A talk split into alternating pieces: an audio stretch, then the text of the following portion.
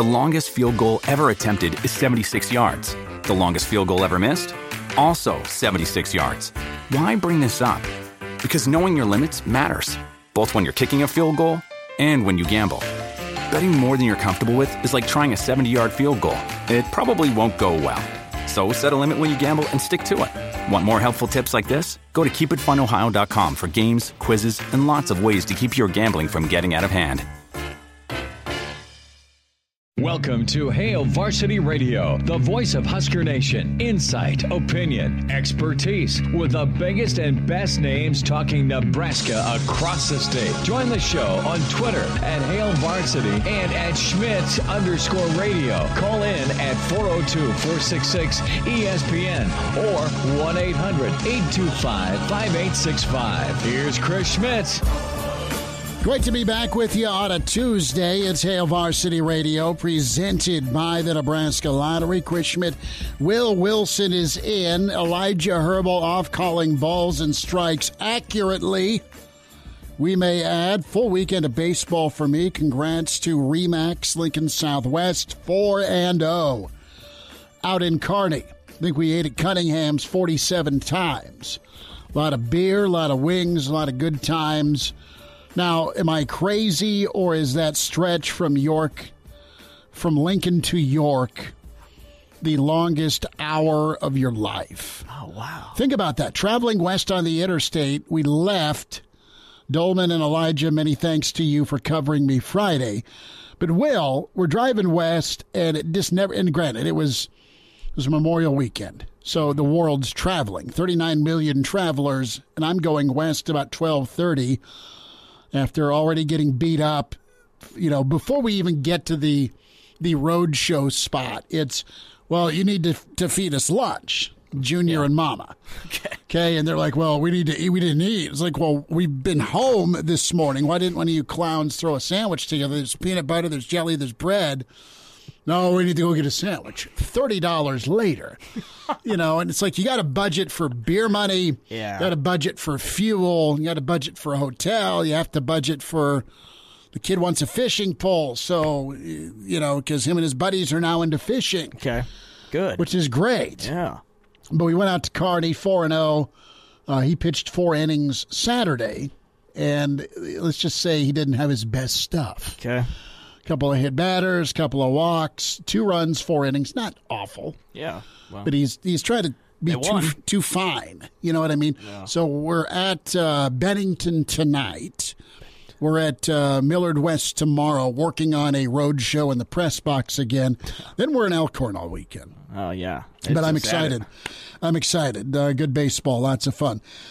Big Ten, the middle finger from the NCAA, or maybe not. Maybe just some cold, hard facts and truth. We'll get there. An Arkansas radio man goes off on an Arkansas baseball player. We'll get you that story. Nick Saban is at SEC spring meetings. So St. Nick has spoken out again today. We'll get there. And it's a monster weekend. But back to where I was at. You travel, and it takes just forever. You're either hammered by semis or someone's got a horse trailer or a camper in front of you, and they're always in the passing lane. When's the last time you rode it? Because you always rode it in Minneapolis, though. Well, it's funny you mentioned that. I've always thought the trip to York has been quick. I love York. I love Seward. I love going west, but, God, it just sucks going from Lincoln to there. Oh, yeah. Either evening or midday. Yeah. Just maybe it's me, maybe it's timing, whatever. I'm going to whine for 2 more minutes, and then we'll move on. But once you get there, it's smooth sailing. Once you get past York, it's all right. That's true. Then it's started. The trip has started. You're moving. Then Holiday Road comes out, and they just crank it up, and then you see Christy Brinkley in a Ferrari, and life is good. I put on my members only jacket, and we're rocking, baby. I get the old white shoes that Eddie got me. Oh yeah, and I'm ready. That's not really my family. Those are sweet, by the way. Those shoes. I really own all of these hotels. I'm just posing. As I have a kid who hates me, and my wife is disinterested. Yeah, totally. Okay, football it is. football it is. Huge weekend on the way for Nebraska. And here is the schedule for the Huskers as we look at June, because tomorrow's June, right? We're talking 15 official visits between now and when the visit window closes. So Friday Night Lights coming up here the 3rd of June. That is Friday. And then again 2 weeks later on the 17th of June, the offensive and defensive line camp. That'll be Saturday the 18th. And then 7-on-7 going on the 5th. That's Sunday. Plus you'll have some satellite camp coverage for Nebraska. But think about this as a Nebraska fan. You love your in-state kids. You love the Macavickas. You love the Sunbergs. You love, where else am I going with in-state talent? You love Garrett Nelson. Yeah, right. You love the Zadiskas. You love the Wiegerts. You love the Amon Greens. You love Crouch. I mean, think of the in-state greats. Okay? Yeah. And not only are they good, but they're difference-making. Schlesinger inside the 5, Pride of Duncan, Nebraska. And then Tony Veland, right? Benson. I mean, just you've had some real difference-makers that are really good high school players that turned into really good teammates and really good. Phil Ellis, great college players. Absolutely, 100%. And you have a whole new era of football now. That new era of football is... A, I can go to the highest bidder. B, Nebraska's secret is out, that there is some really high-level talent in this state being developed. And while it worked out okay in 2018 and 2019 more so to keep your in-state talent from the Metro, you've lost your last 3 or 4 in-state recruiting battles. You have. And some of the ones that you won aren't here. Xavier Betts. Yeah. So this weekend, Nebraska has a chance to plant a flag and let Mickey Joseph do his thing on Malachi Coleman with Oregon all over him and other prospects, Minnesota, Michigan, even within your own conference. Maverick Noonan, his dad, a first-rounder, great ball player for Northeast. Danny Noonan, Maverick, and we heard from some of the guys who get to coach Maverick, Coach Waller, former North Star coach. He's up at Elkhorn South now, but Maverick's the real deal. He's headed to Minnesota and Stanford and Iowa. That's the end of June and middle part of June, but he'll be in Lincoln for this upcoming weekend. Brock Knudsen, Scottsbluff offensive lineman. Iowa State loves him. Flew out to see him. He'll be here this weekend. And then the hottest guy in-state recruiting-wise is Cade McIntyre. He is an incredible linebacker from Fremont Burgett. We had a chance last summer to interview all of these kids at Steve Warren's Media Day. And Cade, no kidding, man. I mean, you blink, here's Tennessee. Here's Eckler coming after him. You blank. Ooh, here's Oklahoma coming after him. Iowa. Iowa's always got great linebackers. They do. They got bang, bang, bang. Will, Mike, Sam. All right. They've got 3 backers that just get developed and then go break your nose for 3 years in the Big Ten, and then they're off to the NFL for 7 years. Feels like. But Nebraska, obviously, offering McIntyre. The Huskers got a real fight with Oklahoma, not just for McIntyre, but also for Malachi Coleman. And that's just, the word's out. Yeah. The word is out. It's easy to check out Huddle and see in-state kids kill it, and the rest of the country's looking at Nebraska kids. So in the world of NIL and transfer portal, you can, more times than not, I would say it's safer, Will. Safer to go get in-state kids and hope that they'll stay and stick it out because it's in-state. Yeah, keeps the fans happy. Right, well, how about keep the family happy? Yeah, true. Right? So that's my question here, and that's the big part. Not only these really good players that are difference makers potentially for years to come for Nebraska, but You want to win some hearts and minds as well. This is a PR thing. You don't have to play him, but you got to take him. Yeah, got to go after him. Got to go after him, and they got to be part of the roster. What do you think of the camps that we put on? Do you think other schools put as much, juice and stock into these camps? I think they do, because they want a firsthand look and evaluation. Totally do. Yeah. But I think the fanfare and the wow factor, the Nebraska fan base is your game changer, is your difference maker. Period. They are, and then the coverage. I mean, other places have great reporters and coverage, but Nebraska as a state has a massive amount of media covering Nebraska, which is great, and that's an impression on families and kids about how important it is. So, no, it's all good. We go from the current stock of in-state talent that is going to be in for Friday Night Lights to a guy that was part of Friday Night Lights years ago and is getting some preseason kudos, Garrett Nelson. Think when we talk about the in-state need, think about how big of a get Garrett Nelson was for Coach Frost. Scottsbluff, throwback, dude, leader, vocal. By the way, he's really good at football. Yeah. But he does all those things, and he's an in-state guy because it means more for him. Yeah, it sounds like he loves the place. Sure, and he is on the list of all Big Ten performers preseason selection, first team, Garrett Nelson. Wow. That's what Athlon's laying down, throwing down right now. So that's pretty impressive here as Athlon, it is preseason magazine time. It's not quite Nudie Magazine Day with like Billy Madison. Sure. But even better, this is preseason college football magazine time. Phil Steele, of course, the Hail Varsity yearbook is going to be dropped here real soon. That is going to be wonderful. But you look at Nebraska, they have 7, along with Wisconsin, for first team or second team or third team guys. I'll take 7 first, second, or third team dudes, with Garrett Nelson being... Especially looking at what we lost. No, I know, right? Because JoJo ended up second team last year. On the offensive end, I mean, it's really not a shock. Travion Henderson and Braylon Allen are your running back. C.J. Stroud is your quarterback.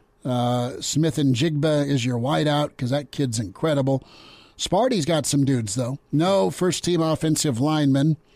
But you do have Garrett Nelson as a linebacker / rush end. For second team defense, you have O'Shawn Mathis. That a kid.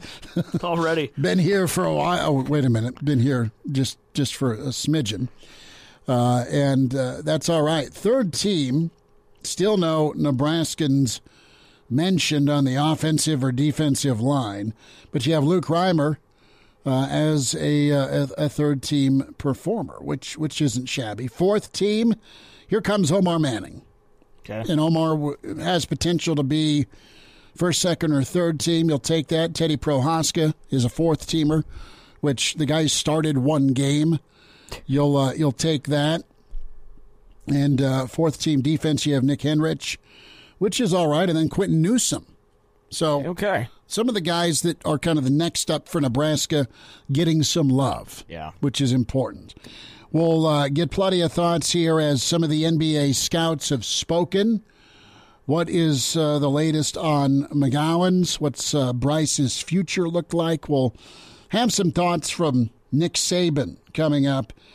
And, of course, you have a mountain being made out of a molehill. Adrian Martinez, did you see this? Did you guys touch on this? We'd have, Hooks and I did, yeah. Yeah, this morning? Not this morning. I think we got to it last week at some time. Okay, yeah. So I'm a little out of it because I was gone Friday. But listen, you had Adrian Martinez sit down with Kansas City Sports Channel or something along those lines. And, right. But why are we talking about it? We're talking about it because the way it's being framed, and this isn't fair to Adrian, okay? This isn't fair to Adrian. Let's play it The headline says Adrian throws shade at former teammates, throws shade at Nebraska. You make the call here. I feel like this is the perfect opportunity for me to finally show that I can be all that my potential is, if that makes sense. You know, I feel really good about the attributes I have and my skill on the field. Now, let's put it all together. Let's get some wins and let's do this thing. You know, I feel really confident about that and that this is the situation to do it. There's some incredible pieces, incredible players on this team. You know, probably the most talented squad I've been able to be a part of, and that gets me excited, you know, and I think it's a great opportunity for me to take that next step.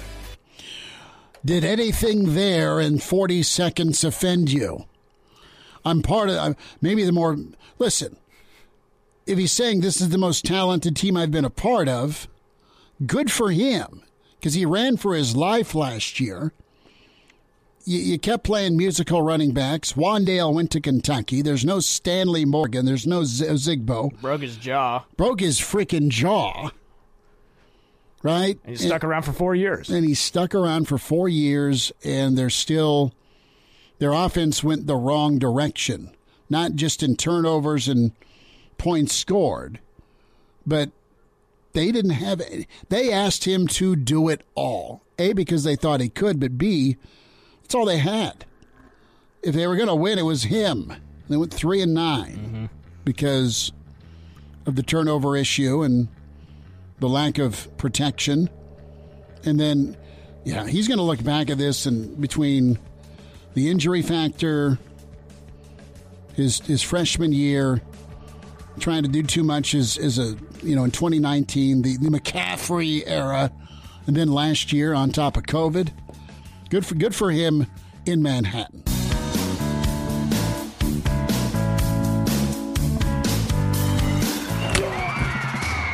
Hello, listener. Hey, it's Chris Schmidt with Hail Varsity Radio, and I wanted to let you know about a special deal just for listeners of the Hail Varsity Radio Show podcast. We're offering $10 off the annual subscription price of $29.99. That means that you, for less than $20, can get everything we do. 10 issues of our monthly magazine, our annual football yearbook, and all the premium content we produce at HailVarsity.com. Just go to HailVarsity.com/subscribe and enter in the promo code GBR for $10 off a full year of Hail Varsity. That's HailVarsity.com/subscribe, promo code GBR. Chime in 402-466-ESPN or email the show, Chris@HailVarsity.com. Just try me. Back to Hail Varsity Radio. Thanks for hanging out. So Mitch Sherman is flying back from Minneapolis. Mitch will join us tomorrow. That means open phones. You want to get in or email Chris@HailVarsity.com. Do it. We'll talk to Coach Kaz for a couple of segments in the 5 o'clock hour. Numbers to dial up, 466-3776-800, 825-5865, 466-3776. Find us on Twitter at Schmidt_radio. Chris Schmidt, that's me. At Will on the Radio, Will Wilson and his throwback Big 8 gear. And always follow ESPN Lincoln on Twitter and the on-demand section, ESPNLincoln.com, on the website, and, of course, Hail Varsity. Great stuff from Greg Smith, more on Friday Night Lights and the recruiting weekend. We'll dive into some more recruiting with Kaz, Rick Kaczynski, in hour two. We'll have Greg with us on Thursday of this week. So, good news for Bryce McGowan's. You have the NBA draft just a few weeks away, and you have Bryce that's on track to be the highest selected Husker since Ty Lue. And it's funny, with Tyronn Lue, you have Rich King, okay, and then there's Pike. And Pike got traded. I think Pike was originally drafted by the, dare I say, no, maybe that was Lue. Lue was drafted and then traded. Long story short, you've got another first-round opportunity. Banton went second round last year. Roby went second round, I think, in 19 or 20. So you have the draft is going to be June 23rd in Brooklyn. So good stuff here from Robin Washett on confirmed workouts, okay? This is who has looked at Bryce McGowan's. Imagine him with a role in Philly with that talent. Pretty impressive. Imagine Bryce with Golden State. Wow. But guess what? They're going to be picking right about where Bryce is projected. He could end up with some of the better teams where they can develop him and then kind of ease him in. And then, and I'm not saying he'll struggle like Andrew Wiggins, but Andrew Wiggins was a lottery pick, I think 1 or 2 overall. And it's finally now 27-year-old Andrew Wiggins is awesome. Playing good. With Golden State, found his role. Mm-hmm. And you're seeing the first pick overall wow factor. But, man, exactly. you had a lot of patience needed when he came out of Kansas at 19. Yeah. Right? Where he'd go for 37 one night and 2 the next. That was in college. Didn't look like he cared. Well, he wasn't grown up. Yeah. I mean, you gotta be, it's a job. As much as you love doing it and it's pretty awesome, it's still a job for him. So McGowan's also being looked at by the Knicks and the Celtics, Jazz, Atlanta, and Rockets. So of those teams we laid out, Golden State, well-run, high level. Boston, well-run, high level. Utah's been really good with the draft. Hawks, I mean, I know that they were 1 year at a 60-win mark, and then they just snuck into the postseason, but they're a lot of fun. I don't hate on Atlanta. You have John Chepskovich tweeting out that McGowan certainly looked the part at the end as an NBA wing, potential first-round pick, and Rock Nation did what they're supposed to do, and that's showcase him. So many scouts here, Will, coming out going, you know, this guy's pretty high level. Tyler Metcalf did say, look, he's one of the more frustrating evaluations in this draft because how he altered his shot selection mid-year was impressive. So are we getting the volume score? I'm going to force it because no one's going to tell me no. Or are we going to get the McGowans that really, and that's what I go back to. I was talking to a friend that's in the NBA and was at the Combine, and it's like, all right, so what's the word? And he's like, man, they being a lot of the scouts he talks to or gets asked about McGowan's, even because, you know, he's from Nebraska. And he's like, no, I mean, the thing that's really impressive about McGowan's is how many guys their freshman year hit the windshield. Oh, the rookie wall or the freshman wall, right? Yeah. Well, it happens. McGowan's got better. He did. He got better. Yeah. He was more efficient. He got stronger because he's working his ass off in the weight room all year. And he adjusted. He adapted. And that was really, really impressive. So that this Tyler Metcalf isn't throwing shade. He's like, yeah. All right, early on it was just going to be another guy that has so much great potential, but, man, needs another year. Well, maybe to be a top 10 pick, maybe he does, right? Maybe to be a first round, yes, absolutely he does. But he could slide in to a Boston or a Golden State, which, you know what, that's pretty good. Well, or, you know, you look at the Houston or Utah, they could be breaking up that team here at any point. I could see Mitchell getting traded away. Sledgehammer in hand. So, you know, that could be a good spot for him to come in and, you know, build up there. And especially with the Rockets, too, who are really bad, you know, in the Knicks. You know, Bryce knows how to come into a program that's not very good and be the man. Mm-hmm. So, you know, maybe. Are you asking the 25th through the 32nd pick to come be the man, though? No. I pray not. He could turn into the man, yeah, but you're not going to give him that responsibility. Sure. So you have Denver projected to take Bryce at 21 from the Ringer. The Athletic says it's Memphis, right? And that's from Utah via trade. Oh, okay. 22nd overall, or Memphis keeps that pick at 22nd. That's from Stadium. Yahoo says, all right, it's all the Mavs. He goes to Dallas with pick 26, Miami in at 27, Golden State. Also, you have NBC Sports, SB Nation, and Sporting News. ESPN thinks Memphis pulls the trigger at 29. Paired with Roby down in OKC. Yeah. That'd be fun. Yeah. You have the Bleacher Report and SI saying it's Oklahoma City. I've seen Orlando a lot. I saw Orlando early. They have Draft Express says Bryce is going 31 overall to Orlando. And then Toronto, paired with Banton, right? NBA Draft Net, and then the NBA Draft Room. And then into the second round by USA Today, at pick 35. Okay. So that's every major NBA outlet we just listed, and he has moved considerably further up into the first round. Yeah, it sounds like it's a no-doubt first-round pick. Let's hope. Let's hope for him. Good for him with Bryce McGowan's, but he has done some work and did some impressive things at the Combine.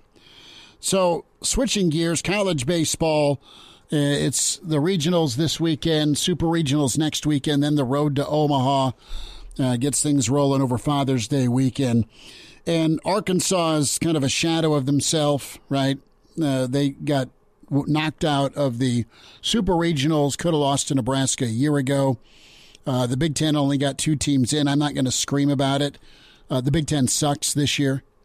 Maryland's really good, and Michigan won the thing. Yeah, you can make an argument for Rutgers, but Rutgers with an RPI not good. Iowa, garbage. They were. Mm-hmm. Sorry. And the Big Ten doesn't give a damn about baseball. Yeah. The fact you're going from 9 a.m. to 3 a.m. says as much, despite weather. Okay? There's four people there. The same kid got foul balls all weekend long at TD Ameritrade Park because he was the only kid there. Sounds awesome. Right? I mean, there's no Nebraska. That means there's no fans. Yeah. But you had Arkansas and their radio guy go off on a Arkansas player. Not a real hog, of course, because he's a transfer from K-State. But listen to this. All right, I'll say it. And I wouldn't say this about a young player, but Michael Turner is a fifth-year graduate guy from Kent State. He's a stupid ass, okay, the catcher for the Arkansas Razorbacks. All right, listen to this guy. Listen to the question and the answer, okay? We've got the question from Tom. Listen to the answer. And notice how the answer has nothing to do with the question. You guys haven't gone through a stretch like what you're in right now all year. Can you put your finger on what's happening? Not really, man. We're just trying to keep the circle tight and cut out a lot of the outside noise. It's not always that easy to play here. There's a lot of people that are fans, good fans. Some aren't so great fans. And if you read Twitter after the game, it can get in your mind a little bit. So we're just trying to keep the circle tight and keep moving forward. Okay, first of all, you're not a Razorback. You've been here once. You're a rental player, and you've sucked. So thanks for nothing, first of all. Secondly, as a rental player, you do not get to come in here and criticize this fan base, you stupid ass. Not a chance. The question was about what's wrong with the team, and you used the entire answer to take a swing at this fan base? You're a disgrace, Michael Turner. You're a disgrace. You should not get to wear that uniform again. What a loser. You know why they're losing? Because you're a loser, and you're the catcher. You're in charge of this whole thing on the infield. You're a loser and a disgrace, and you can't get out of this program soon enough. Oh. This was an ESPN Northwest Arkansas host, Derek Ruskin. Don't know Derek, haven't met him. This is him on the podcast network, and goes off on a college player. I know they're making money. I know there's NIL, but you can't go. That was personal. Yeah, you just call him stupid ass. No, right, but I mean, it was personal. It's like you've lost money on him, and I don't know that. Right. But I'm saying it felt like it was deeper than, well, the Hogs aren't hosting for the first time in forever, so... Maybe he's a little mad. Let's blame... Listen, you talk to people, you know folks that are part and close to programs. There are not always great eggs on a team that can be a clubhouse cancer. I don't discount that. Well, and like you and I definitely got on one day and maybe got on... You know, listen, someone's bad. Make a tackle, make a catch, make a field goal, don't throw an interception. Sure. But it's not personal. There's not like spewed hatred. Mm-hmm. I don't care if you win or lose, but our job's to critique and explain. Here's what happened, why we think it was important, and oh, by the way, be better. I mean, that's you, from an unbiased standpoint, you got to be able to do that. You can't. You can't just go scorched earth personally and start name calling, for the love of God. So I don't know if this guy still has a gig or not, but he's not part of the Arkansas broadcast team. But I just don't know if Dave Van Horn's using his head right now to open a window. I don't know, which I would think a phone call was made or two. Nick Saban has a response. SEC Media Days next.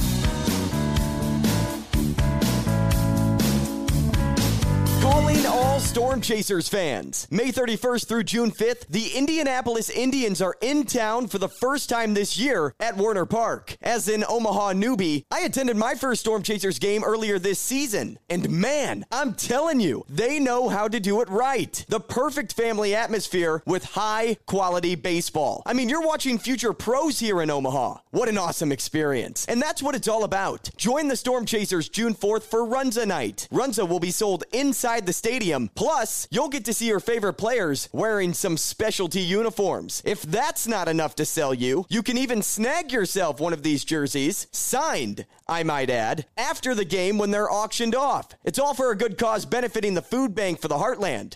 We'll see you there. And now, back to Hail Varsity Radio.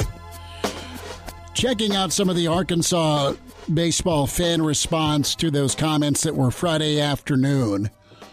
Some are like, dude, you went way too far. This guy's boss responded on air that he went too far. Didn't completely drive over the bus with him, but was thinking about it. Mm. And there's still a line of professionalism you can't leap over. Can't do it.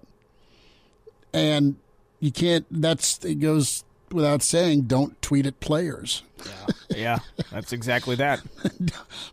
Don't scream. And listen, you want a whole new level of intense, you go to Arkansas for baseball. I guess. Well, think about last year with Nebraska. I mean, the whole situation going on with Nebraska's outfield.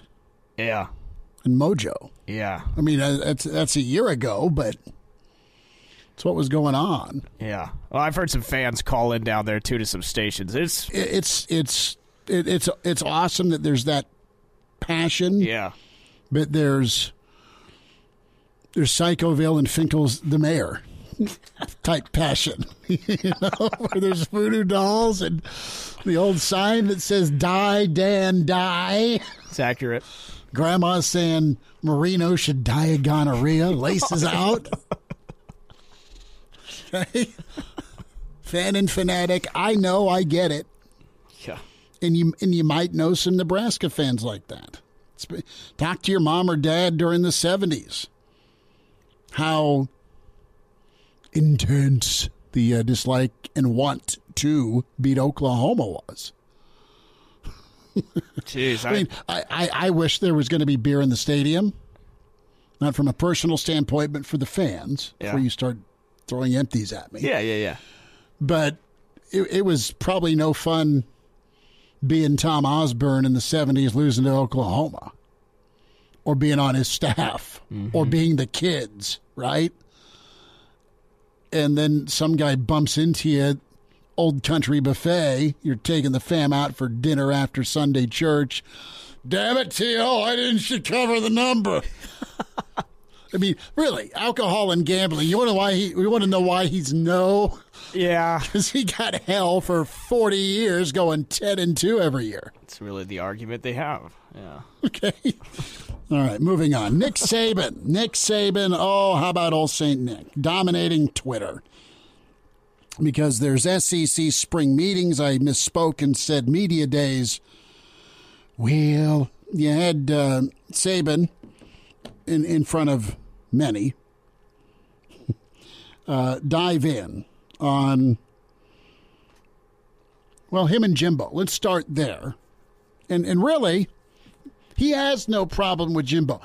Jimbo's not been asked today, hey, do you have a problem with Nick? I would say yeah, but here's Saban as things got started with spring meetings. I have no problem with Jimbo. I have no problem with Jimbo at all. Okay. Well, he hates you now. Okay, that's one thing. By the way, do you believe him? Oh, here's what I believe. I believe that the Jimbo's been talking Nick in Alabama on the recruiting trail, and I think there's one or two guys. Saban hates to lose in recruiting and chess and Polish horseshoes, whatever.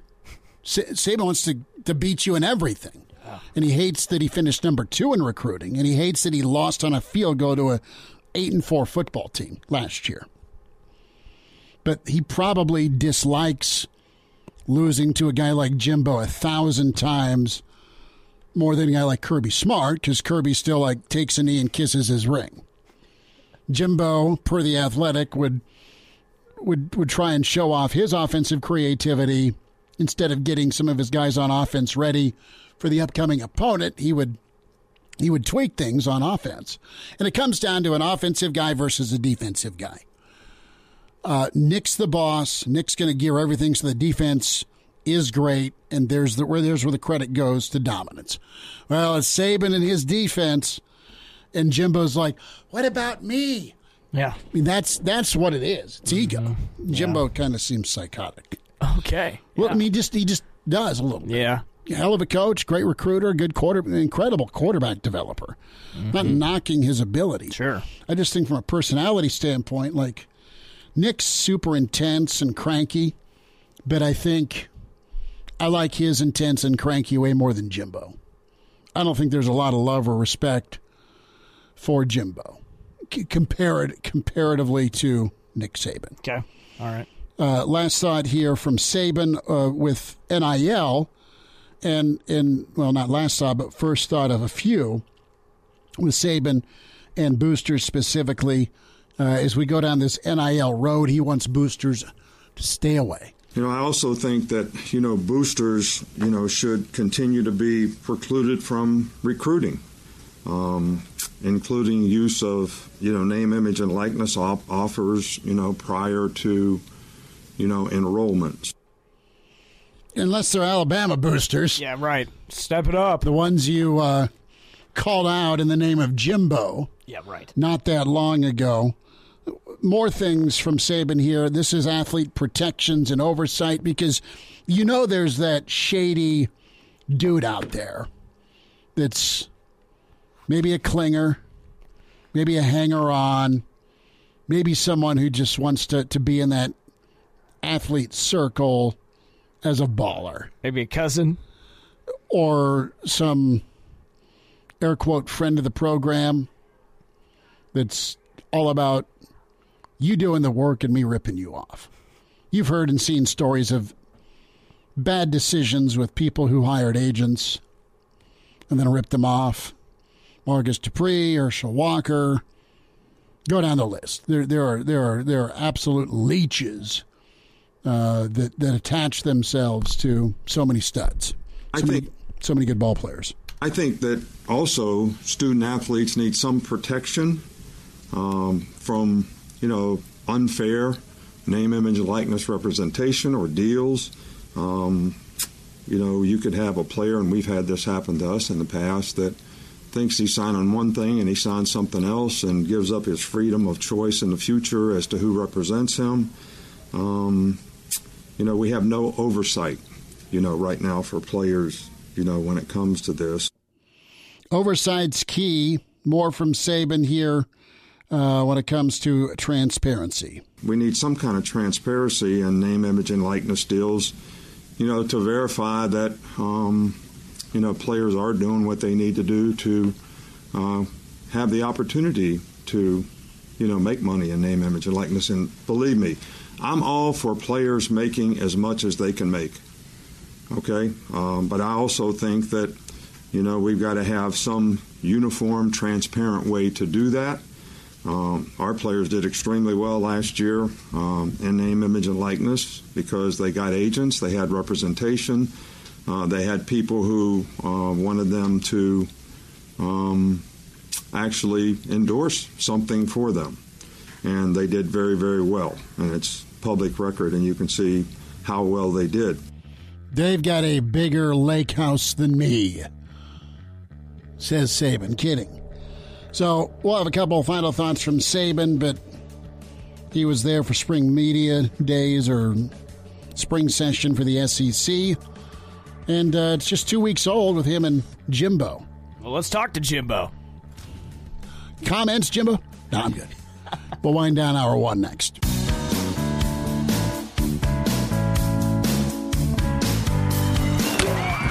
Pardon the interruption, but I'd like to save you some money. Hey, it's Chris Schmidt with Hail Varsity, and I wanted to offer listeners of this podcast $10 off the price of an annual subscription. That means that you, for less than $20, can get everything we produce. 10 issues of our monthly magazine, our annual football yearbook, and all the premium content we produce at HailVarsity.com. Just go to HailVarsity.com/subscribe and enter in the promo code GBR for $10 off a full year of Hail Varsity. That's HailVarsity.com. .com/subscribe, promo code GBR.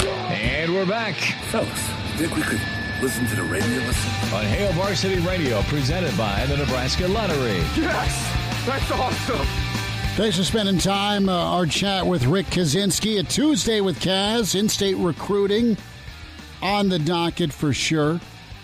And we'll talk to Kaz about some NBA. We'll get his all 80s, 90s starting five because, well, we're both dinosaurs, and that's the NBA we're good with. Reminder to get buckled up, hands on the wheel, eyes and mind straight ahead. The driver has one job to do, to drive. A message from the Nebraska Department of Highway Safety Office. Last thought here from Saban. As the spring media days going on, or I'll get this right eventually, for the love of God. The spring meetings, we'll just say this. There's not two different media days. Get it right, Schmidt. The spring meetings. So this is Saban on uniform NIL. Uniform NIL. I guess the point... And I should have never mentioned any individual institutions. I said that before. But, you know, some kind of uniform, name, image, and likeness, you know, standard that supports some kind of equitable national competition, I think is really, really important in college athletics, in college football. And we've always had that, you know, whether it's equal scholarships, equal Alston money, you know, whatever it might be. Parity, and no one can outspend us if there's a salary cap or if there's a salary ceiling on what NIL. Finally, from Nick here, nobody did anything wrong. I didn't say anybody did anything wrong, okay? And I've said everything I'm going to say about this. When he goes to the I-8, I mean, when he gets to the I-8, he's about ready, he's going from 0 to 45. He's not quite at 0 to 60. Okay, and I've said everything I'm going to say about. I can't find that. Where was that? The beginning? No, we didn't get it. Oh. We didn't get the I-8. I mean, there's I mean, that's Saban. He's about ready to ramp up. I mean, that's his warning. That's Dad in the car going 1, 2. It's count 2. Yeah. Before 3, and the hand that never ends and the arm that extends gadget style could reach in the back and swat you. Right in the face. So, there we go. And I like the seating chart, too, that you sent me. Yes, and that's it. We retweeted that. I don't know if this is make-believe, but Pat Smith with the SEC... it's whiteboard, so I don't know if this is true or not. But the SEC seating chart in Destin, God, right? You know who's trying to get in is Cookie Monster. Go Tigers! Yeah, I wonder how close he is to this. Coach O, well, he always hangs out in Destin, okay, shirtless and in some beachfront bar. So the SEC in Destin has Drinkowitz, the Pirate, and Kiffin. The Pirate and Kiffin, like, are they're bros. Brian Kelly, Mark Stoops, and Kirby Smark, and then Napier and Harsin, Pittman, and Saban. All the way down is Jimbo, surrounded by David Cutcliffe, and then SEC brass. That's William King, that's Womack, that's McDidd, that's Herb Vincent. So Saban and Fisher are separated. Coach Kaz is on the way with Hail Varsity. Welcome to Hail Varsity Radio, the voice of Husker Nation. Insight, opinion, expertise, with the biggest and best names talking Nebraska across the state. Join the show on Twitter at Hail Varsity and at Schmitz_radio. Call in at 402-466-ESPN or 1-800-825-5865. Here's Chris Schmitz. Back into it. It's Hail Varsity Radio, presented by the Nebraska Lottery. Back from the holiday weekend, we say hi to Rick Kaczynski. Tuesdays with Kaz, talk some football with the longtime coach at Iowa and Nebraska. Kaz, I know you're cranked up. Your Celtics are back in the finals. How you doing? That's not my Celtics. That's not like the old Oldsmobile commercial. It's not your father's Oldsmobile. It's not your father's Celtics either. But yeah, good to see. Good to see an old blue blood for out there playing in June. Yeah, it'll be fun to watch Golden State and Boston do their thing. And Boston's, you know, they can take care of the basketball defensively. Them and Golden State both are two of the top defensive teams in the league. So let's just hope there's some sort of fluid offense. But Kaz, before we dive into football. You're a throwback NBA guy, as am I, where we loved watching NBA basketball in the 80s and 90s. And I'll just say it for both of us, get off my lawn. Yeah. Who's your all-time starting five? I mean, who are you putting on there? And you make exceptions because of greatness, or if they were on a rival, you're leaving them off Kaz's all-time top five. Oh, man. Well, my top five won't probably coincide with a lot of folks. There's some no-brainers, obviously. Bird, Magic. God, I hate everybody with the Lakers, so there'd be absolutely nobody. Nobody Kareem? From the Lake. Oh, God, I hate him. Take a baseball bat to his knees. Yeah. Wow. So, yeah.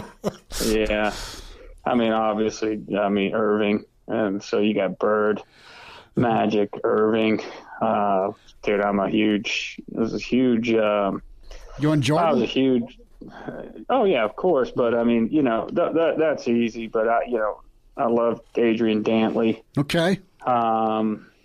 You know, just didn't play a whole lot of defense, but he made up for it at the bucket. I mean, just a pure scorer. Oh man, oh gosh, Tiny Archibald. Okay. I mean, he'd probably only gonna be on my list, but that dude was just tough, just tough. You know, Moses. Yeah, I could go probably. I mean, Mo Cheeks. I mean, I know Vinny the Micro. I know he came off the bench, but he'd be my sixth man. I like Vinny, man. Vinny's nephew played in Nebraska. Eric. Oh yeah. Yeah. He played for Danny Nee. Uh-huh. Yeah, I mean, they're just so. It's. I mean, you look at that era. I mean, Cindy Moncrief. I mean, you kidding me? And I mean, Clyde Drexler. You just go down. You just go down the list, man. The big Barkley guy. I love Chuck.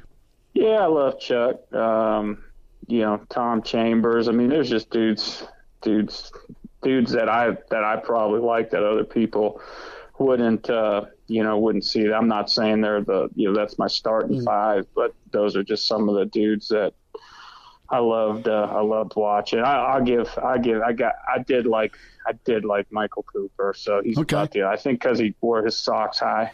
Okay. Back then, I think. Defensively, he was pretty awesome. Yeah. Wish I had Pat Riley's hair. No, kidding. That's a no-brainer.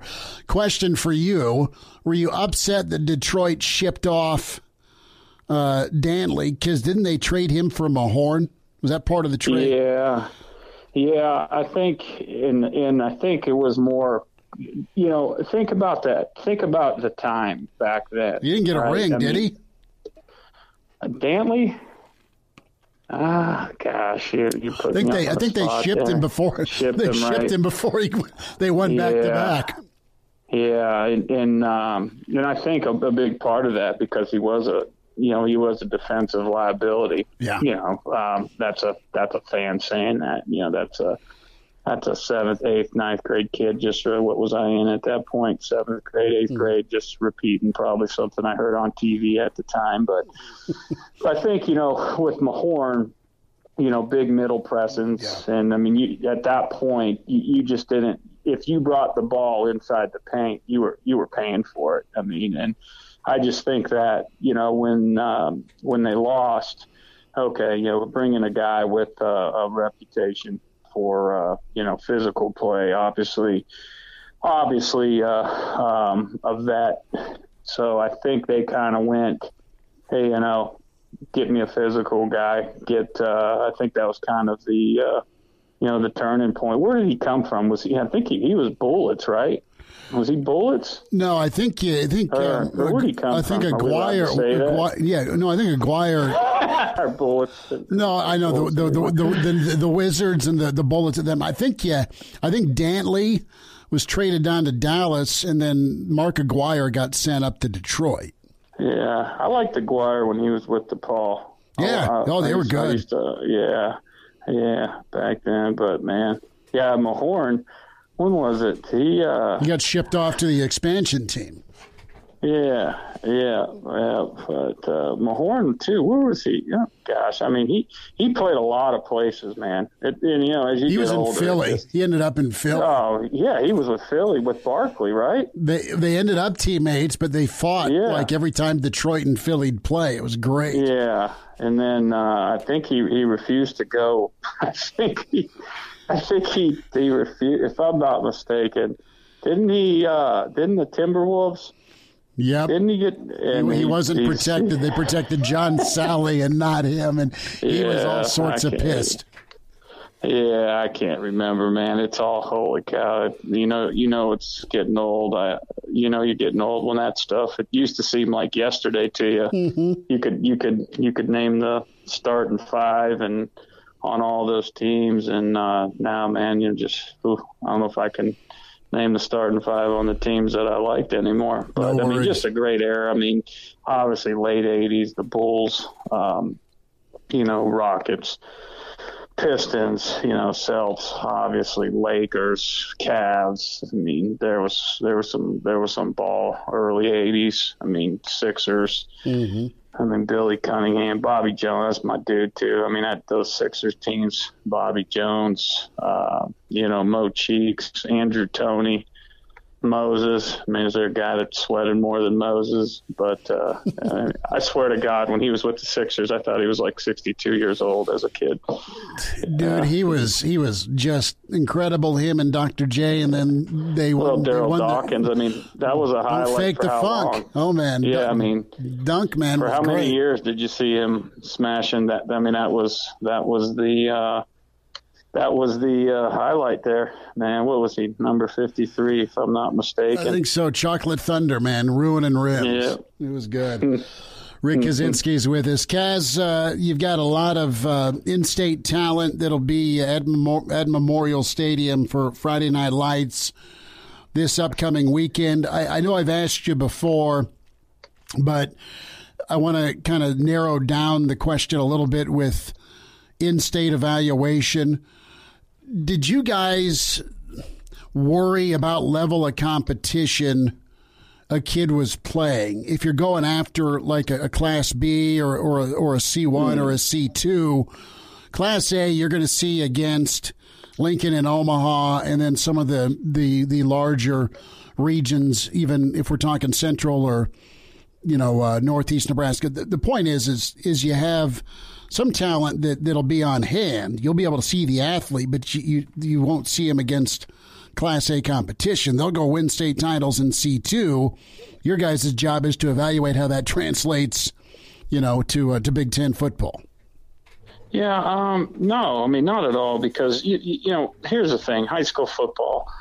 I mean, you got coaches that are teachers or they're athletic directors. I mean, you know, they don't get 20 hours, and which is tough. I mean, it's hard to develop guys 20 hours when you have them during the week and game plan and all that. And you got coaches that have other jobs, and you get the players for 2 hours a day, probably max. So, no, I mean, you know, you can tell a good player. I don't care who he's playing against, but that was never a factor.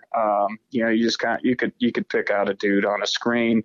You know, obviously, if he was a freak, it didn't matter where he played. You know, there's great football players. There is great players everywhere. I don't care, you know, where you're from, what the state. You know, some states just by population, and tradition and things like that. There's more.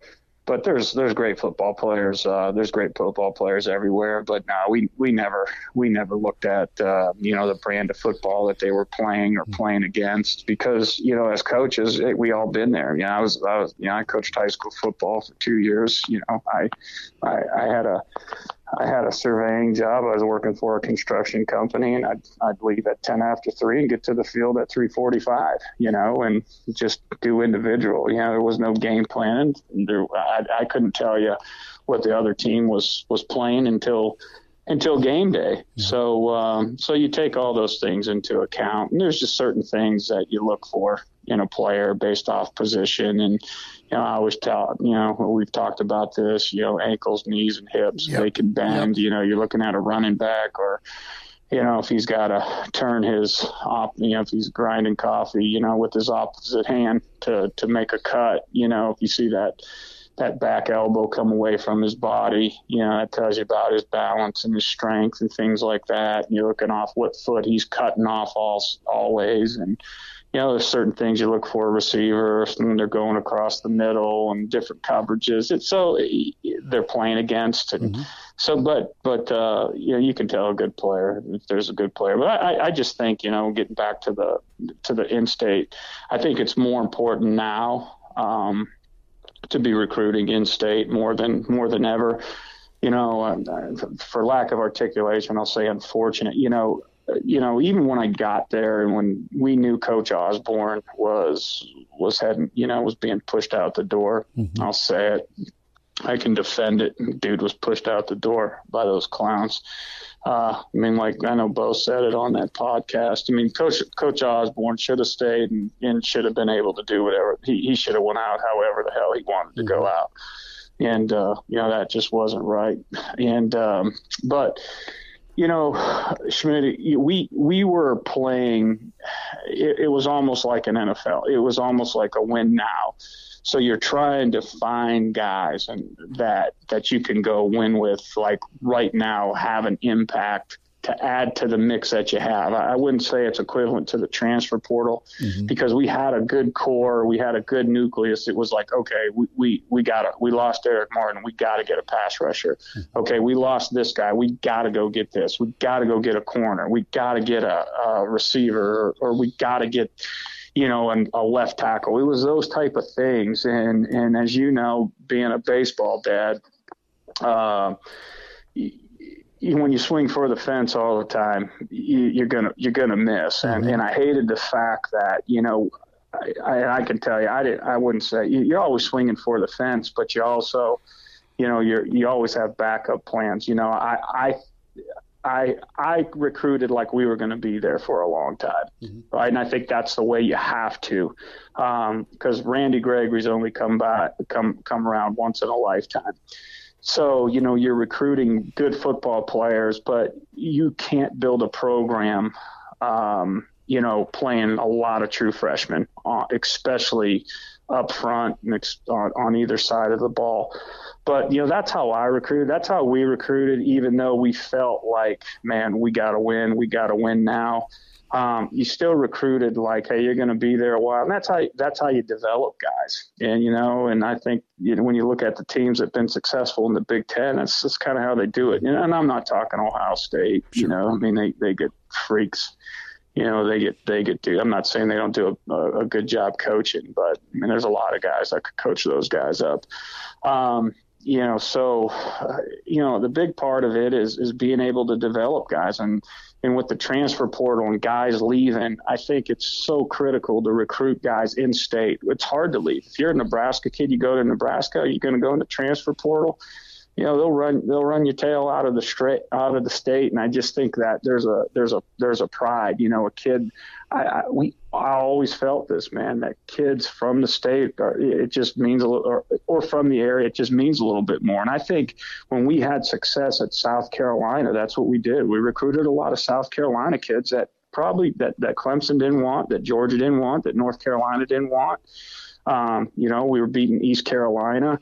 But then, are you winning with those guys when they're freshmen? Hell no. Are you winning with them when they're juniors? Oh, hell yeah. Mm-hmm. Oh, yeah. When they've got hit in the mouth and they've gone 0-11, and then they've gone through 3 brutal winter conditionings, and they've been told they stink, and this is where they're from, and you're building their legacy. Now, all of a sudden, they're 21, 22 years old. They've been hit in the mouth a few times. This is the state they're from. This is the program they grew up watching. It means a little bit more. And I think in this transfer portal era, I think it's critical that you are a developmental program. Everybody wants these no-brainers. Well, guess what, guys? The no-brainers are going to Ohio State. They're going to Alabama, and they're going to Clemson, and they're going to Georgia. All right? They ain't going anywhere else. So everybody is a developmental program. You go get you some good players, get everybody you can in state, develop those guys. And you can't worry about having a 6-6 year. Can't worry about having a 7-5 year. All right. Because what happens is 6-6, 7-5 turns 9-3, turns 11-2. That those are the things that turn developmental programs into consistency.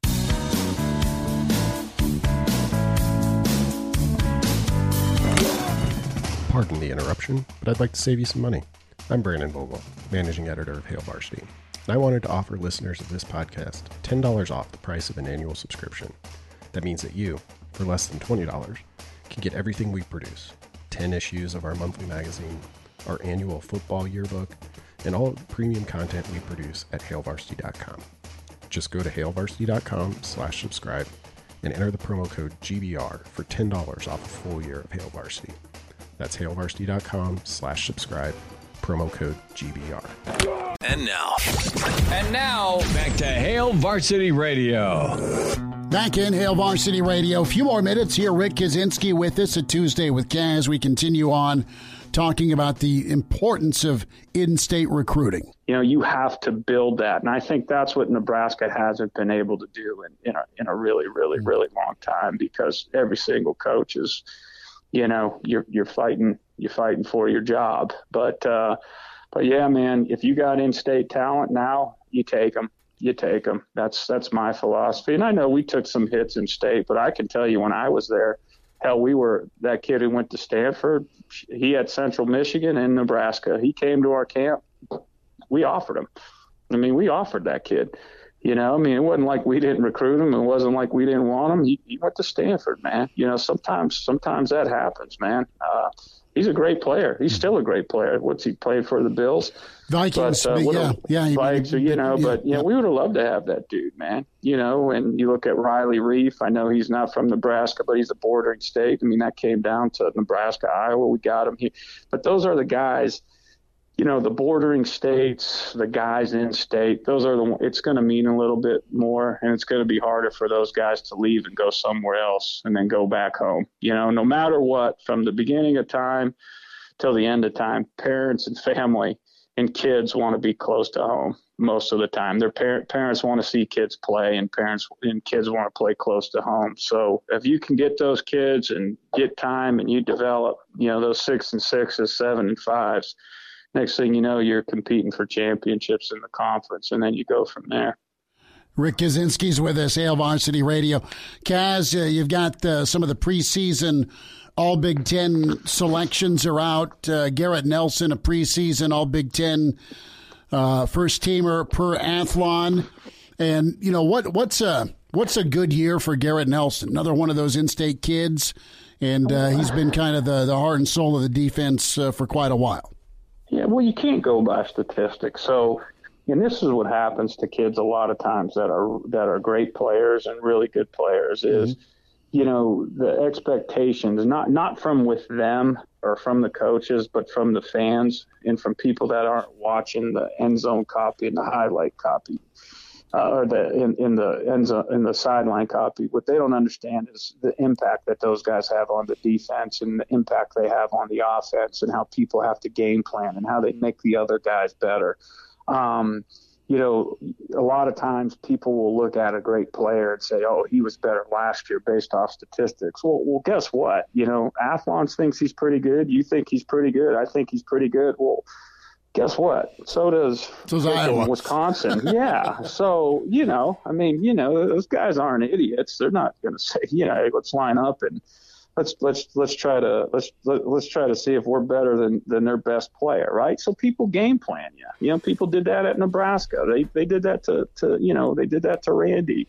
They did that to Seontae Evans. You know, they did it. You know, with Prince and those. You know, they're not. What are they going to take their chances? Hey, here's a first round. I'm an honorable mention Big Ten quarterback. Let's go after Prince all day. Let's throw at Prince all day. You know, so you know, just take a step back and don't look at statistics. You got to look at the impact. You got to look at, you know, I guarantee that you'll see guys. There'll be a story. There'll be a guy that you weren't expecting to play as well as he did, and a big part of that is because a guy like Nelson, that people are game planning, and Nelson in that meeting room and that confidence and those situations that he's been. You have a guy that's been out on the field that's going to be in that huddle when things hit the fan, when you face that adversity. Hey, dudes, we're fine. Been here, done that. Just hang tight. You know, a guy that's gonna, you know, grab somebody by the face mask, a guy that's gonna punch somebody in the chest, and a guy that's gonna tell a dude after he makes a mistake, hey, it's all right, man. He can read the room, he can read the field, he can read the huddle, he can read the sideline, he can read the locker room. Right, so when I say impact, it's that. So just Nebraska fit. Don't look at stat. I hope he has unbelievable stat year. But a lot of times these great players that have, you know, a great junior and, like, what is he on, like his third senior year? I can't keep track. I think he's, I don't know these dudes. I think he's actually, you know, a legit fourth year guy. Legit? Yeah. Oh, wow. That's odd. Okay. So, you know, guys who had a great, you know, second and third year in the program, statistically, they might not have a great senior year, but they were better football players and made the defense better. So that's what I expect from that guy. It not necessarily what he does individually, but you know, well, obviously that's a part of it, but individually he's going to make the 10 other guys better. So you know, that's what I'm looking for. So who's opposite of him, mm-hmm. right? That's what I want to see. Who's going to step up? You know, who's he going to push? You know, he's not going to let those dudes slack. I mean, he's been here 3 years. I haven't gone to a bowl game, man. I mean, enough's enough. And I think, obviously, I don't know him. I don't know him from Adam. I've seen a couple of his press conferences. He seems like a guy that, like, hey, I think he is an enough's enough guy. Like this is it. We're turning the corner. You know, this is my team. You know, when you're 40 years old, you can come back with your 3 kids and your wife and say, "Yep, I was part of the era that didn't go to a bowl game." Oh, hell no! So let's change it, man. And those changes start happening now, and they change in summer conditioning. You know, fall camp. You know, just you know, that's what I said all the time. You know, the coaches can. You know, they set the tone, but, man, there's nothing like peer pressure, man. And when you have a good player that's tough, that's respected, that's holding people accountable, you're going to have a better football team. And I think Nebraska has more and more of those guys, you know, in their huddles now. And that's just going to make you a better football team. The players got to hold the players accountable at some point.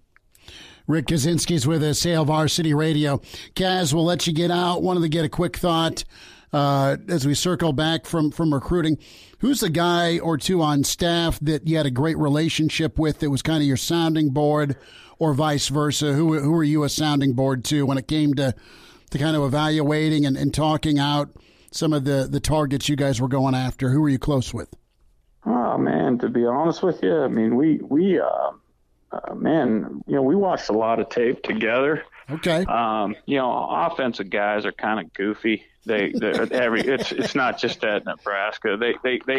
Offensive guys always want to recruit guys just in their area, right? Offensive guys in their area. So any offensive guys in your area always stunk. So we're going to go chase receivers around that we have absolutely no chance of getting instead of getting a good player out of Kansas City or something like that. So we're, you know, I mean, just blew my mind. Like you, I just wanted to shake them and be like, you have absolutely no chance, dude. So just let's recruit some dudes we can get. Yeah. So anyway, I mean, honestly, I mean, obviously Ross was heavily involved, but we were independent. When I say independent contractors, I mean, you know, you made your case for your guys and said, okay, here's the guy I like. But obviously, you know, you had JP looking at the fit, you had Bo looking at the fit. I mean, Bo looked at every single guy, and there was guys that JP didn't, maybe let's hold off on him, but I really believed, and I said, hey, I think this kid's a player, you know, let's watch him. Both be like, hey, yeah, let's offer him or let's wait, you know, stuff like that. But nah, man, we were all heavily involved. Obviously, I had a lot of respect for Coach Joseph. I think he's one of the best at, you know, finding guys that are great players that may be a little bit under the radar, you know, like, hey, here's this dude, man. You know, here's this guy, this dude, he's got Bethune-Cookman and Alcorn State and, you know, in Maryland. You're like, okay, let me take a look. I'm like, what am I missing? You know, nothing. He's a baller, dude. You know, he kid eats one meal a day, lives with his grandma. You know, it's just stuff like that, you know. And then you look at his frame and you're like, man, this dude's going to be 260 by the time he's a junior, you know. So it's just things like that. But I think, you know, we all did a pretty good job of sounding off one another. And it's just when you get in, the defensive guys has an offensive guy in their area or an offensive guy they like, and you show it to them. Yeah, nah. But now Garrison was good. He always, you know, he was a dude, so he did a really good job recruiting. He did a great job finding guys. He was a good talent evaluator, and you know, he was a guy too that would watch. Your guys, you know, he watched every offensive lineman, you know, so, yeah, he was one I really, really respected. But, you know, quarterback coaches, receiver coaches, good Lord, I don't know what the hell they watch. Let's go get this dead. Well, yeah. Clemson's offered, Bama's offered, and Jimbo's got a Brinks truck of NIL ready. Yeah, let's go get him. Well, yeah. I remember we were in a staff meeting one time, and one of the coaches, we were talking about a player, and he said, he was describing the kid. Mm-hmm. He said, yeah, he's a good Christian. I said, what the hell? I said, that's great. We need more good Christians in this world and on campus. I go, what the hell does that have to like? Well, I mean, I'm glad he's not a criminal. Right. Like, yes. Can he play? And then how do you know? Because, like, we can't even talk to these guys. So that's the funny thing. He's staking out church. It's like, right? Yeah, like, yeah, if I saw a guy on the street and talked to him one time and told you he was a good Christian, like, come on, dude. But we'll do that with high school kids that the coach walked by us after his gym class and he winked at us, and I left a questionnaire on the coach's desk, but yeah, we can evaluate his character there, right? So I mean, it's comedy. That's pretty good, funny stuff. But no, man, you know, it's not a perfect science. You know, you look at NFL teams that they spend a lot of money, got a lot of people, and they're right maybe about 50% of the time. So you know, it's a lot of it has to do with the kid, mm-hmm. and so. But, yeah, man, but no, get that in-state talent, especially now. I think it's more important than ever, and develop it, man. Get your Nebraska kids, get your Midwest kids that grew up watching the Big Ten, that grew up watching Nebraska, and that, you know, don't want to go home. Because I still look at guys who transfer as, you know, you failed. That's how I looked at it. You know, I come from that era where if you transferred, there was a black mark on you, man. It really was. And I know that's not fair to kids now, but because the world's changed, but my world hasn't, not my globe. Rick Kaczynski is with us. Kaz, we'll do this again, brother. Fun to chat. Same here, brother. Thanks for having me. Good to talk. Another Tuesday with Kaz, Rick Kaczynski. Pretty thorough with the in-state thought, and Nebraska shifting that way. More so than, well, got to go back to the Osborne era, 500-mile radius. Important with the Pelini era as well, and get those stud walk-ons, man. We'll talk license plates with a Husker football theme. How's that grab you?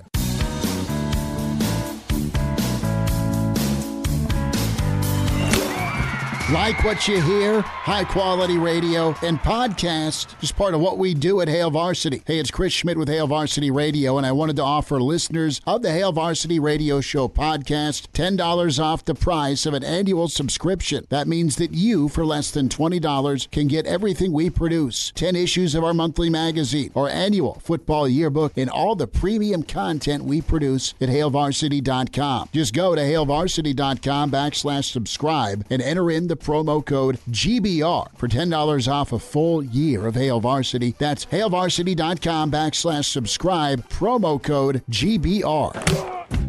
Miss us? Come here, brother. Give me a hug. Bring it in for the real thing. We're on call for you. Catch the podcast at HailVarsity.com, the ESPN Lincoln app, or download them on iTunes. Saddle up, partner. Back to Hail Varsity Radio. Back with you, Hail Varsity, presented by the Nebraska Lottery. You have ESPN Radio Northwest in Arkansas. They have benched that host, Derek Ruskin, pulled off the air for calling the Razorback baseball player Michael Turner a, quote, stupid ass and, quote, disgraced loser. We played that, what was it, about 90 seconds? Let's reset that. Okay. This is the clip in question. Right, I'll say it. And I wouldn't say this about a young player, but Michael Turner is a fifth-year graduate guy from Kent State. He's a stupid ass, okay. The catcher for the Arkansas Razorbacks. All right, listen to this guy. Listen to the question and the answer, okay? We've got the question from Tom. Listen to the answer. And notice how the answer has nothing to do with the question. You guys haven't gone through a stretch like what you're in right now all year. Can you put your finger on what's happening? Not really, man. We're just trying to keep the circle tight and cut out a lot of the outside noise. It's not always that easy to play here. There's a lot of people that are fans, good fans. Some aren't so great fans. And if you read Twitter after the game, it can get in your mind a little bit. So we're just trying to keep the circle tight and keep moving forward. Okay, first of all, you're not a Razorback. You've been here once. You're a rental player, and you've sucked. So thanks for nothing, first of all. Secondly, as a rental player, you do not get to come in here and criticize this fan base, you stupid ass. Not a chance.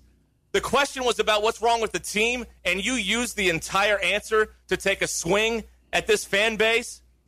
You're a disgrace, Michael Turner. You're a disgrace. You should not get to wear that uniform again. What a loser. You know why they're losing? Because you're a loser, and you're the catcher. You're in charge of this whole thing on the infield. You're a loser and a disgrace, and you can't get out of this program soon enough. So, Tommy Kraft, the station manager, said the comments went too far, and you have Ruskin will be off air. Ruskin will be off air till further notice. Yeah, I don't even think the athlete said anything that. The athlete's tone. I never saw the interview. It's radio. It's radio. I didn't see video of it, but the guy's like. Look, bro, we're trying to keep the outside noise out, and the insinuation, the tone was that there's a problem and too many folks are on Twitter getting their feelings hurt. So you've got some of the fan base saying, look, there's NIL money now. It's open season. Okay. Say whatever you want. And then some are like, well, yeah, they're college kids still, and that was a bit harsh. Yeah. It was personal. It felt personal. Got to check your jersey and hat at the door before you go do a radio show. Yeah. Humble opinion. So there's not a lot of great opinion out with the new Nebraska license plates. Will you see these? Yeah. It's the talk of the town. It is, and I guess I'm like, whatever. I mean, let's do something about getting murdered once a year when it's time for license and registration. Yeah. When you go in and get your pink slip. Yeah, does this mean we got to get new license plates? Yes, that's why we have new plate designs. Oh, God, you're right, man. So there's that, and there's been lots of blowback and feedback. My simple answer is this. I've never had vanity plates. It doesn't say to lawyer up a la Saul Goodman. Okay, I don't have that. The wife suggested one time Asthma Boy. Okay. Because she's loving. But I think if you narrow it down to five like iconic Huskers and go the vanity plate route, have five choices, have part of that money go either to a charity or to said player for their own name, image, likeness, yeah, current or former. I'm thinking more former because they've proven it, although it'd be one hell of a recruiting pitch. Son, you come sign here. As a starting quarterback for Nebraska, we'll put you on the plate. Sold. Right? I'm there. So there's one way to go about that. But I'm thinking an iconic image of Sue. Yeah. Crouch. Johnny Rogers. I'd get one Frazier. I'd get one with Coach on it. Coach Osborne, yeah. T.O.'s the no-brainer there. There might even already be one. But I don't think so. I mean, because it was just the normal red and black Nebraska. Yeah. Right? And so they're going to look ugly. I mean, that's just what's going to happen. Now there's nipples in this picture. Yeah, that's... With long hair. But they're man nipples. They are man. They are man. That's what nipples. I understand. Our friend Meg tweeted that out. All right. Yeah. Nipples. Thanks for pointing that out, Meg. Uh-huh. Nipples. So listen, go the Nebraska route. Even give me a Screaming Danny knee picture. Yeah. If you're a big Husker basketball fan. Yes. I love it. I mean, Andre Almeida, put him on there. We got to pay some homage. Plate big enough? Yeah. Maybe. For El Grande? It's a little too much stuffing, that's all. Well, we loved El Grande. Andre. We loved El Grande. Listen, you shift this around from the background of the state capitol with the shirtless hippie to Nebraska-themed. Make an argument. Pick your Husker legend, Wistrom, Peter. Go. I mean, I don't Coach McBride. Yeah. Get the black shirt. I'm going to bring this up to him. We'll talk to Coach tomorrow. But you could go there and have the Nebraska insignia or the black shirt, skull and bones, or have just kind of a shadowy backdrop like there is now, but it's a moment in Husker football history. Yep. We'll ask Babbers about this tomorrow as well. What moment? Because think about the moment. I mean, the punt return against Oklahoma. You could do Schlesinger's second touchdown run against Miami. Yeah. Frazier's Florida run. The run. Yeah. Down in the Fiesta Bowl. Sue stomping the Colorado quarterback. Alex Henry's bomb from 60 or 57 to be specific, but I think there's. What about Bo Pelini's finger point into Martinez's chest, Taylor Martinez? You want that sideline moment in time? That'd be pretty good on a license plate. You could. That's not what I was thinking with Bo. I mean, okay, you could go with the cat. Yes, that beats mine. Or how about Team Jack? Their golf tournament's coming up here in July at Wilderness Ridge. Have Jack's run. That'd be special. Yeah. Sure. I mean, so there are sports-themed alternatives to an ugly license plate. Yeah. That's where I'm going. And as much as this state loves sport, how about John Cook and volleyball? Yeah. Okay? They're incredible. They are. It makes sense to do that math and pick your adventure. Pick your Husker. Pick your Husker sport. We love getting mad at everything. Well, you're just like, I mean, they're this is pretty boring and tame and mild, aside from, you know, the nipples. Okay? So you got to look really, really hard for them. They're not pierced, thankfully. Uh-huh. We'll wind out at Tuesday. Hail Varsity, presented by the Nebraska Lottery.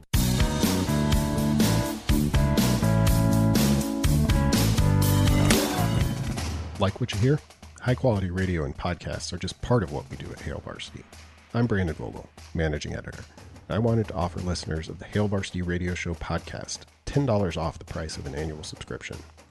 That means that you, for less than $20, can get everything we do. 10 issues of our monthly magazine, our annual football yearbook, and all of the premium content we produce at hailvarsity.com. Just go to hailvarsity.com/subscribe and enter the promo code GBR for $10 off a full year of Hail Varsity. That's hailvarsity.com/subscribe, promo code GBR. And now, back to Hail Varsity Radio. One final time, get the podcast, subscribe to us, give us a rating, good, bad, ugly, we'll take it. Love the feedback. Spotify, iTunes, Google Play, Hail Varsity Radio. 6 shows a week, weekend edition, ton of fun as well. And can just find and subscribe. And plenty on the Herd At Media platform. So many great podcasts. If you're a Nebraska fan, Aaron Sorensen, of course, Brandon Vogel. Jacob Badilla does a couple of different podcasts, a prep one, and then Hoops, as always. Derek Peterson, Dr. Petey, the Varsity Club podcast is must listen to as well. And the Straight Up Breakdown, Greg Smith rocks it each week. You'll have plenty on recruiting, no doubt, here with Friday Night Lights around the corner. Tomorrow's show will run down Mike Babcock and Mike Schuhart from Wilderness Ridge, get Shuey's take on things. And also Coach McBride with us, and Mitch Sherman. Mitch flying back from Minneapolis, so we'll check in with Mitch tomorrow. And then Thursday, Greg Smith and Coach Barnett. So loaded up for the rest of the week. So can send your emails and license plate suggestions with the Husker theme. What moment in Husker time would you put on a plate so it's not a second year of half-naked men? Yeah. Well, by the way, can I just say, didn't we just get a new license plate? 2017. Ah, see, 5 years. Let's drag that out a little bit. I'm tired of going over to the DMV. Well, Will, I don't know what to tell you. I'm only 23. I know. I mean, I have to go next year for a new license. Oh, you're kind of covered, man. I do. Thankfully, I will pass the test and be good. But it had been about a week the last time I had to get my license renewed. I go, oh, yeah, I got to go do this. So yeah. It was riding dirty for about a week. Creeps up on you.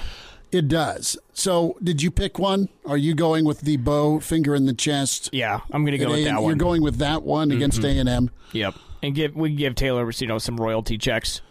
How about Amir? About Amir saving the day. The McNeese, yeah. Against McNeese. God, that was a game. Kenny Bell's block, the only good moment from the Wisconsin Big Ten title game. The hit would be a good one. Yeah, I mean, Kenny decleating the guy. Yeah. Oh, my God. Just ruining him. Yeah, let's put that on a plate. Mm-hmm. What about Husker Hoops? Yeah, I mentioned Almeida. That would be all right.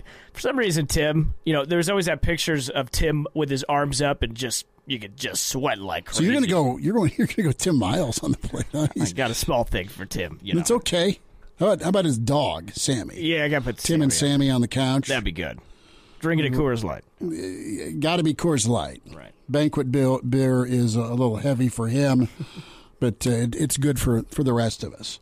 So what you got? You got hoops tonight. What are you doing? I'm going to work right after to the bar. Beer. That's right. So good, man. And I'm playing Bags League before, so hopefully I'm throwing straight. See, what's your hit rate? Are you 50-50? We are. My team, we're 2-0 to start the year. But is your accuracy, out of your turn, you get 5 of them, right? Yeah, 4. What, 4? Yeah. Are you 2 for 4, 1 for 4? On a good day, I'd go 3 for 4. Really? Yeah. I mean, that is skill. I've been playing okay. See? I need the up. What's the team name, or can we repeat that on air? No, we can't. We can't repeat it. I'll tell you off air. Ah, wonderful. Will Wilson at Will on the Radio. Follow him on Twitter at Schmidt_radio. Thanks for spending time with Hail Varsity, presented by the Nebraska Lottery. A Huda Media Production.